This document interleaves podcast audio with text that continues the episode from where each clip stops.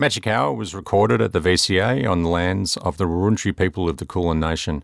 Australia has the oldest unbroken storytelling tradition on earth, and that's something I'm humbled by and pay my deepest respects to.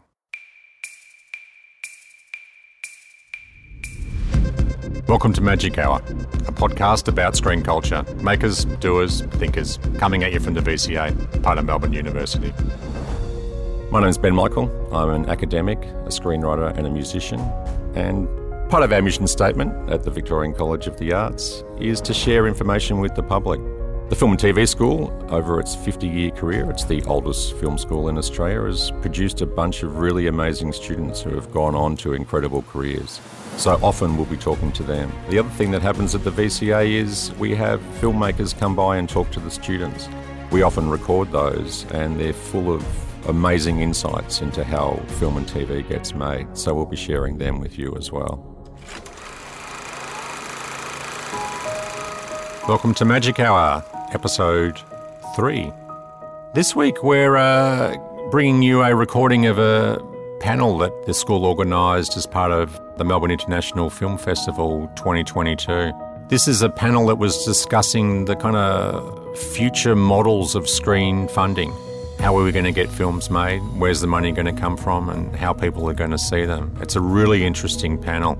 There's a couple of amazing people on this panel. One of them is Goran Stolevski, who's an ex student of the school and is now onto his third feature film. He's Goran Scale. He's a hell of a human being. He gave an amazing end of year speech to the graduates at the end of 2022. He's a man who made, I think it was 23 short films, many of which no one would bother looking at or putting on before finally his feature film career took off. So I'm really keen for you to hear what Goran has to say about that. We've also got Caleb Ribates, who graduated far more recently from the school. He's only 21 years old and had his first feature, Anak, screen at MIFF 2022. So he's like, I don't know, a young genius. Joining him as well is producer Emma Roberts, whose amazing VR film Gondwana screened at MIFF 2022. And they're being interviewed by academics Dr. Kirstin Stephens and Dr. Duncan Caillard there's a lot here for people who are looking at how screen culture is changing and how screen funding is changing. So I hope you enjoy this chat. So the the big challenge at the moment is that the existing business model has been utterly turned on its head. For a really long time, film financing has been based on the idea that there will be a long period of time after a film comes out where it will earn could be small amounts of money as it goes through different stages of release into ancillary markets. You know, for a really long time, DVD supported film financing. That's obviously been declining for over a decade now. And we've got streaming that's come in as the new kind of outlet for films, but it hasn't come with the same business model that says there's going to be this long tail of you know, increasingly diminishing returns, but money that will keep feeding back down and feeding residuals and feeding a recruitment. And we haven't quite worked out what's going to replace it. There's some films that make it work and find a way for digital distribution to cover the shortfall. But at the moment, we're seeing this kind of disconnect to what's expected of filmmakers in terms of how they raise finance and what the industry is actually supporting at the moment and that gap between what can be raised and what's available, what's expected is, is at the moment growing a little bit bigger. Which isn't a optimistic kind of look at this, the idea that uh, the current business model around financing is starting to, to fall away a bit. But there is optimism in these new approaches of collectives of looking outside that traditional idea of what a film financing plan looks like. You know, going to the federal funders, the state funders, private investors and distributors to put together your funding, and instead looking at crowdfunding, looking at innovative ways to, to come up with the money. But it, I think this is where we are in a, a disrupted period where there's not a clear pathway of this is how you go and you raise money. Goran, you just produced two films. What was that experience like for you at this point of crisis? In my case, the financing was based on initially there was a little bit from Screen Oz we had a, for the first feature we had a sales agent from the UK who put in a big offer. My producers have built track record of supporting kind of bold art house visions. At that time, it was often crossover with genre, but it's definitely not exclusively that anymore. And I think based on the trust the sales agent had in them, that was enough to sort of get the film going in terms of financing. And then we had a little bit of support from state funding. It's a relatively low budget film for something that is a genre film, but it's also mm very art house and uncompromising in other ways, especially uh, it comes with the worst thing a film can possibly do, which is have subtitles. Like I remember when they first did a screening, the studio of the finished film, and they were giving like the pros and cons of the responses, and most of the there were a lot of pros, and when they were listing the caveats, as they phrased it, the first one was, well, it's subtitled. It's a foreign language film that was seen as a criticism, uh, as if it was an oversight creatively. So that's the context that film was made in. And then because uh, once the, that film was finished and it was seen as quite, it was before it even premiered anywhere. I think people had seen it internally within the industry, mm. and kind of it gave them confidence about my ability to direct. Mm. So my second feature was actually quite straightforward to finance in a way that I never thought was possible, and that it, my producers didn't think is, is, possible. So whenever she talks mm. at these panels, she's like, "Don't take this as something that can actually happen again." But we had again, it's a relatively low budget film by major second feature standards. And mm. then once Screen Australia invested, and we had quite pretty straightforward process. I mean, the same sales agent from the UK came on board. And also, my first film was bought by a major studio for, you know, more than what was invested into it. So it was already seen as financially successful as well as creatively. But yeah, it, it's it's been quite this weirdly cruisy in the last year and a half in terms of financing. But these are two of 13 features I've written, uh, you know, along the way. Uh, before I could even make my first feature, I'd already made 25 shorts. I got multiple film degrees. I had written yet all 13 of them, lots of unanswered emails. I played it over two or 300 festivals so that by the time one of them hit, I had a glut of things I could possibly mm. pursue as a result, and a track record in terms of work that I've done to show. The discussion of like subtitles in that context, I think, is really interesting, and especially following on from Bong Joon Ho's uh, mm. really quite historic win at the Academy Awards, where he was talking about overcoming that one each boundary of subtitles. Mm. And I suppose one question, if we have time later on, would be to think about whether whether the global film industry is becoming more inclusive in terms of in terms of that subtitles, that effort to it's actually very fashionable to watch things with subtitles these days. Makes you feel very educated. Um, I suppose shifting gears from feature filmmaking to thinking about new media production and XR. Emma, what's the current state of play in terms of XR production and, and particularly XR financing? XR, if people don't know, is like VR, AR, and MR, which is mixed reality, the virtual augmented. Interesting hearing the rest of the panel talk about these different modes of of financing because I think this is something that like VR is not limited per se to the film financing model and never has been and I think that's something that I find I'm from a film background I find that quite liberating. It can cross over with so many different media whether that is film or whether that's science whether that's tech R&D dance arts and I've found there to be a much richer pool to pull from in that regard mm. to be able to finance my XR work. And, and I see that internationally and in Australia, more so internationally than in mm. Australia, this willingness to, to step outside of the mold of just, oh, it's story, so it has to be through the film channels. Mm. And that's way more exciting and facilitates much more experimental work, I think, when you're not limited to this idea of what a story should be and how it should be told. I think there's a lot of people expecting a XR piece or VR in particular to cost a million dollars and, you know, be super high end and it's Ready Player One. But that's nowhere near necessary. One of the global trends in terms of XR financing is these huge tech conglomerates in Silicon Valley sort of throwing money that they have through advertising or other sources mm. into mm. experimentation in XR. And of course, Meta, owned by the Zuck, is a, a huge investor in both the technology but also in content. Mm. How much of that capital is available in an Australian context? And I suppose, how do you, as an Australian based XR producer, how do you compete with people getting venture capital funding in Silicon Valley. Yeah, I mean, like that's one pathway mm. that you see. There are some big organizations or tech startups or whatever that might be coming into the space and being like, oh, yes, millions of dollars, billions of dollars probably mm. in, in the, the meta side of things and let's chuck that at it and um, and we're going to money our way into creativity. I think a lot of the money that's going into VR and on the Silicon Valley side of things often is going into create very hyperreal visuals um, in a relatively non boundary pushing environment. It's let's create, to take Meta as an example, what if your boardroom was in VR? And it's like, well, it could be, but why? Um, when there are like there are so many exciting creatives that I know that are creating work that is immensely moving and mm. immensely mm. Powerful or comedic or, or, like whatever who are mm. creating really fantastic work on a very like a relatively low budget scale particularly for film and for, uh, particularly for other people's expectations of what XR being tech should cost to make and I don't think it's something you need to access in mm. Australia or otherwise to be able to create really exciting and, and boundary pushing and interesting work. Starting with Kirstin, but going throughout the entire panel, how have these technological transformations over the past few years, in terms of streaming services, in terms of uh, new technologies which are available, how has that affected the industry in an Australian context, but also beyond? in so many ways. I mean, it, technology really has transformed the film industry over the last 20 years. We've moved from a state where, you know, I think pre 2012, most cinemas in Australia had celluloid projection to now good luck if you can find one.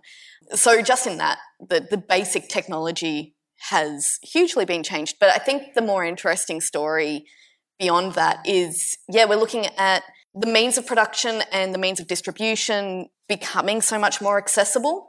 We've seen ways of collaborating become more accessible, different types of scopic regimes become something that can be explored. I'm yet to see a Zoom film that I like, but I'm willing to believe it could happen. You know, as we engage with different technology, there is certainly, if we're thinking XR, ways of viewing that would have been unheard of even 20 years ago are becoming more possible. And with that, new types of storytelling. And I think, you know, certainly if we're thinking about some of the stories we've heard and, and some of the films that we're getting to watch, is the fact that it's almost like when, first of all, portable cameras, you know, French New Wave, and then video cameras through the 1980s, you see this surge of production that happens where suddenly there is access to different types of filmmaking where it becomes increasingly possible to go out and do it, to just make films. And I think we're seeing that happening again thanks to the change in technology. Goran, you are both a director, but you're also an editor. How have these digital technologies affected both your creative practice, but also just in a very practical sense, your workflow as a filmmaker? I come from that background of, uh, you know, my first 15 films were me chasing my friends around with a mini DV camera editing equipment was Adobe Premiere or Final Cut, depending on you know which university I was at at the time. It was from having access uh, to technology, which you know if I was born 20 years earlier, I would not have had access to. I don't come from money, and then as you know, my filmmaking and ambitions became, I guess, more uh, sophisticated, for lack of a better term. I realized I don't have the wherewithal and technological knowledge to be a cinematographer, but with editing, I, I, still feel like I can do it. And so I think all of these things contribute towards being able to deliver a stronger movie in the end. It also ends up giving access to a lot of different kinds of filmmakers, and you're mm. not as reliant on institutions and gatekeepers and so on and so forth. Caleb, how, how does your experience sort of compare to that? Because growing up, making videos of films is so easy growing up. You know, I had iMovie it was really easy to learn in my generation. You were a lot younger. a little bit. I feel like filmmakers in the next 10 years are going to be so fast to catch on with expressing their own ideas because it's so easy to learn nowadays with YouTube, you know. I remember my first year lecturer saying, "Oh yeah, at VFX we just watch YouTube to do this little job that we didn't learn in uni. We just use YouTube." yeah, cool. That's what I did. but I think for me, yeah, accessibility to learn at a mass faster rate. But what's more interesting to me is when the lockdown and all these restrictions started happening, how do I make films without the physical space through online communications? With my craft, I, I really love to be that, have a great linked relationship with my actors, being there in the space. So you have to find a way how to navigate that relationship through through mm. Zoom. Because I made Anak, I wrote and workshopped it right before the lockdown finished it was trying to find the ways to realize that film. Even meeting my HODs. like I've never even met my my DPs right there. Um, we met on Zoom, and how do we communicate our ideas together? But because there's so much um, ways of communicating nowadays, it's actually much easier to collaborate. Kirstin, you've, uh, in addition to your numerous roles in an academic context, you're also heavily involved with the Melbourne Women in Film Festival. I suppose, based on both your research experience but also uh, your experience there and conversations with stakeholders, is the situation getting better and how inclusive is the industry being for people from diverse backgrounds in those contexts? This is where we get to the downer, downer part of the no. Um, there is this wonderful thing of the access to the means of production, the access to technology. But unfortunately, particularly in the film industry, there are still gatekeepers. And mm. I think one of the biggest areas where there's the gatekeepers is in terms of getting films in front of audiences. So, on the one hand, there's this wonderful world of online distribution and the idea that if you make something, you can get it out there, and people who understand how to do that on TikTok good on you. I am clearly too old. but there is now so much content out there that you still often need a gatekeeper to help you break through and help you mm. actually reach audiences of scale. Unfortunately, those gatekeepers are the people that were asking you, oh, why can't your characters be Anglo? And, mm. you know, they, they are an older guard who unfortunately haven't necessarily embraced that. So I think there is still quite a lot of disadvantage even as people are able to pick up material, and as you both said, you know, around knowledge acquisition, you know, small plug for my film festival, Melbourne Women in Screen, we've got a program aimed at secondary students from the western suburbs, um, culturally and linguistically diverse people who have not necessarily picked up a camera before. We've got a program called Visualize Your Voice that we run every year with our festival to get them in, get them onto a soundstage, get them to actually pick up a camera and in the space of a day you know, as much as you can make a film in the space of a day, go from, right, idea to actually making it and leaving with a film at the end of the day. But if we're looking at women's role and place in the industry, it's still a pretty depressing picture, sadly, in Australia. I mean, 2015, yeah, golden year, we got Gender Matters. We finally had, after, you know, women's support funding, Women's Film Fund was disestablished in the early 90s. Finally, the funding agencies went, oh, wait, we should pay attention to this again. Turns out ignoring the problem didn't make it go away. And small improvements have happened with that. There's at least been a conversation. But there was a report that came out a couple of weeks ago from Amanda Coles and a few other researchers at Deakin University that was just talking about how toxic the industry is, particularly in heads of department, but especially in cinematography. And it's sort of, I think that's the problem at the moment for diversity and inclusion in the industry, is that you're operating in an industry that for a really long time has had incredibly punishing work schedules and very little sort of ability to push back on that and go, why do we have to, you know, work 20 out of 24 hours in a day for six weeks on location where there's no other kind of support for any kind of aged care, if you're looking after parents or childcare or anything like that. And on the one hand, you understand it, like film budgets are so tight, where are you going to find the money for any of that? But equally, it means that you create an industry where you have to have independent wealth to mm. operate in it for a lot of people. And you need to not have care responsibilities and mm. you need to not have a lot of other things. And it allows a lot of behavior to go on that, yeah, creates these toxic environments, creates spaces where people don't feel space uh, safe and so can't break into the industry or mm. get pushed out after their first bad experience. We, unfortunately, as much as we're talking about this stuff more now, and I think that's the first really important step, the industry has still got a long way to go to, to really open its doors. Emma, there's been a really interesting question in the chat. Does queer XR have an established aesthetic? And what does, speaking in, in terms of someone working in new media, yeah. what's your experience of sort of non normative identity been in that context? I am shocked how little queer XR I've seen. Like shocked. There's a there's a lot of like culturally and linguistically diverse people making XR that's like amazing and super different and, and expressive. VR made by and about people with disabilities. I've made like Indigenous mm. people making VR, queer VR. Yeah, where is it? What the hell?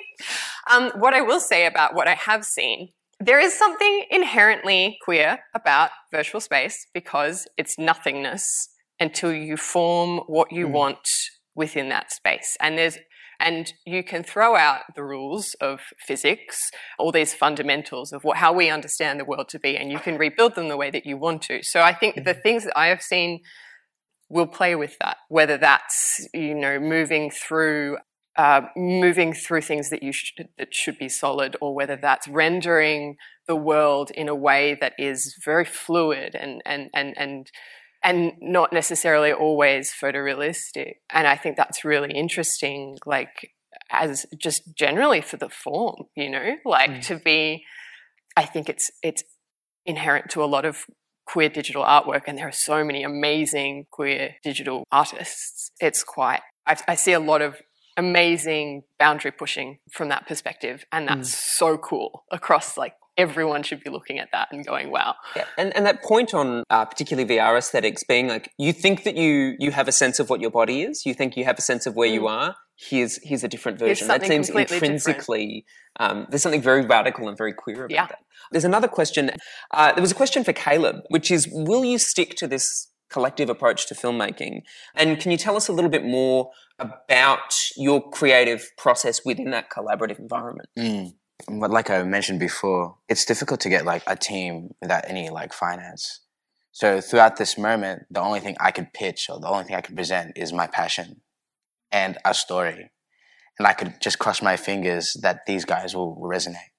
I'm very lucky. I'm very privileged and lucky that my collaborators buy it. You know, it takes a lot. You got to be, this is my voice, you know, it might not be good, but it comes from a good intent. And I have the advantage of being in a younger generation where everyone's, like I said, really hungry for, for work and they just want to learn and want to help out. And this idea of this collective environment. So that is the only way that I made that, that film. But then now the next step is, you know, I can't, I don't have the physical energy. I don't have the physical energy to keep doing that for the rest of my mm. life and for my career. I, I want to get more people to, to invest in me but mm. how do I not break away from the people, that collective that we tried to develop in the first place? I guess that's the next step for me. There's been another question. Uh, how long did it take to film? My DP thinks seven days. I'm pretty sure it was five days. I'm pretty sure it was five. But to like because of you know budgets, seven thousand dollars. I, I could only afford five, five. um, and a lot of a lot. I asked for a lot of favors. The good thing about the Filipino community is that, yeah, man, I'm Filipino. Yo, you're Filipino. I love you. Yeah, use a space. yeah, please. The other hidden benefit to being in a diverse yeah. community, right? Yeah. That's the great thing about, you know, in my case, Filipino. Like it's a very mm. giving. It's a very giving culture. Goran. There was a question you've had really quite astonishing success this year. Um, but as you've said, it's come after a long time of hard work and, and keeping at it and producing those short films. How do you sustain yourself creatively at those difficult points when when it does take that time, when the payoff isn't immediate? I fall into a pattern where every time there was like a massive, massive rejection, even just like on a basic level of coping with it psychologically, like if I started writing something new, it would take up all my energy. And that's what I was invested in just to get over the trauma, essentially, you know, because there were a lot of projects that were knocked back, you know, over the years. And I, I, I do find as soon as, whenever there's something horrific I have to deal with, if I can, you know, healthily then put all that energy into something creative, mm. sort of lose myself in that, it helps. And that's how I managed to generate mm. so much work. And the other thing is also like I think it really d- dilutes toxicity over the years. If you've mm. had to make short films by yourself with asking people to do mm. favors mm. for you, I, I, will never feel like the boss on a set because mm. I'm just used to every, you know. And frankly, you're not because if you just try to be a boss like with someone or like tell them off, they're just going to do their work half-assed. Like, and you're you're the only one who cares about the film. You're you're the one who cares about the film more than anyone else. To finish off, what is something that you're excited about moving forward? And uh, before the uh, panel, we were discussing what social media Luddites we are. Um, so I suppose what what work can people look forward to either at this festival or um, how can they follow you into the future? So I'll do the second part first because it's easy. Um, so Gondwana, um, which it's a it's a it's a 48 hour constantly evolving virtual reality installation. It's a rainforest environment that evolves in line with climate data. So there's that, and what am I excited about?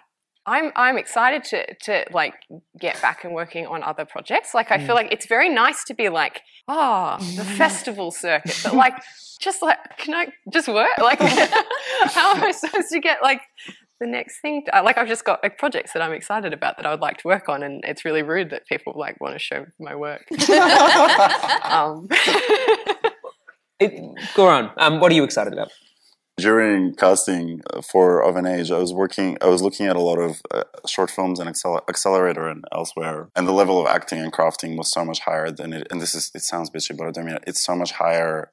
Creativity, originality, so much higher in the short films that are being made than it is in established film and TV in Australia. So it might take another twenty years because slow turnover, but I don't think it will. I think things are shifting so rapidly, and who knows what's going to happen in five years' time anyway. But like, I think we have a lot more original voices uh, making their way through, um, and much better actors. Fantastic. Uh, Kirstin? I'm excited. So, uh, along with looking to the future and usually being depressed by what's happening with um, the you know that kind of thing, my the other part of my job is I'm a historian, film historian, and there's sort of a couple of things that I've encountered at this festival that make me excited. Listening to people talk, particularly listening to you talk about the collaborative experience. I did watch Senses of Cinema, which is a documentary by John Hughes about the filmmakers co-ops in the 1970s and 1980s. And even though I'm a historian, I know how all of that ends. It was a really exciting moment where it, and I see it kind of coming back that, you know, you do get these moments where the best way to make film and best way to make work is to work with your peers and to create your own spaces. And that is what the filmmakers co-ops did. They distributed their own films. They had this policy. They had a cinema in Sydney where they screened every person's film, no matter what. They would put it on, and there was this real culture of support.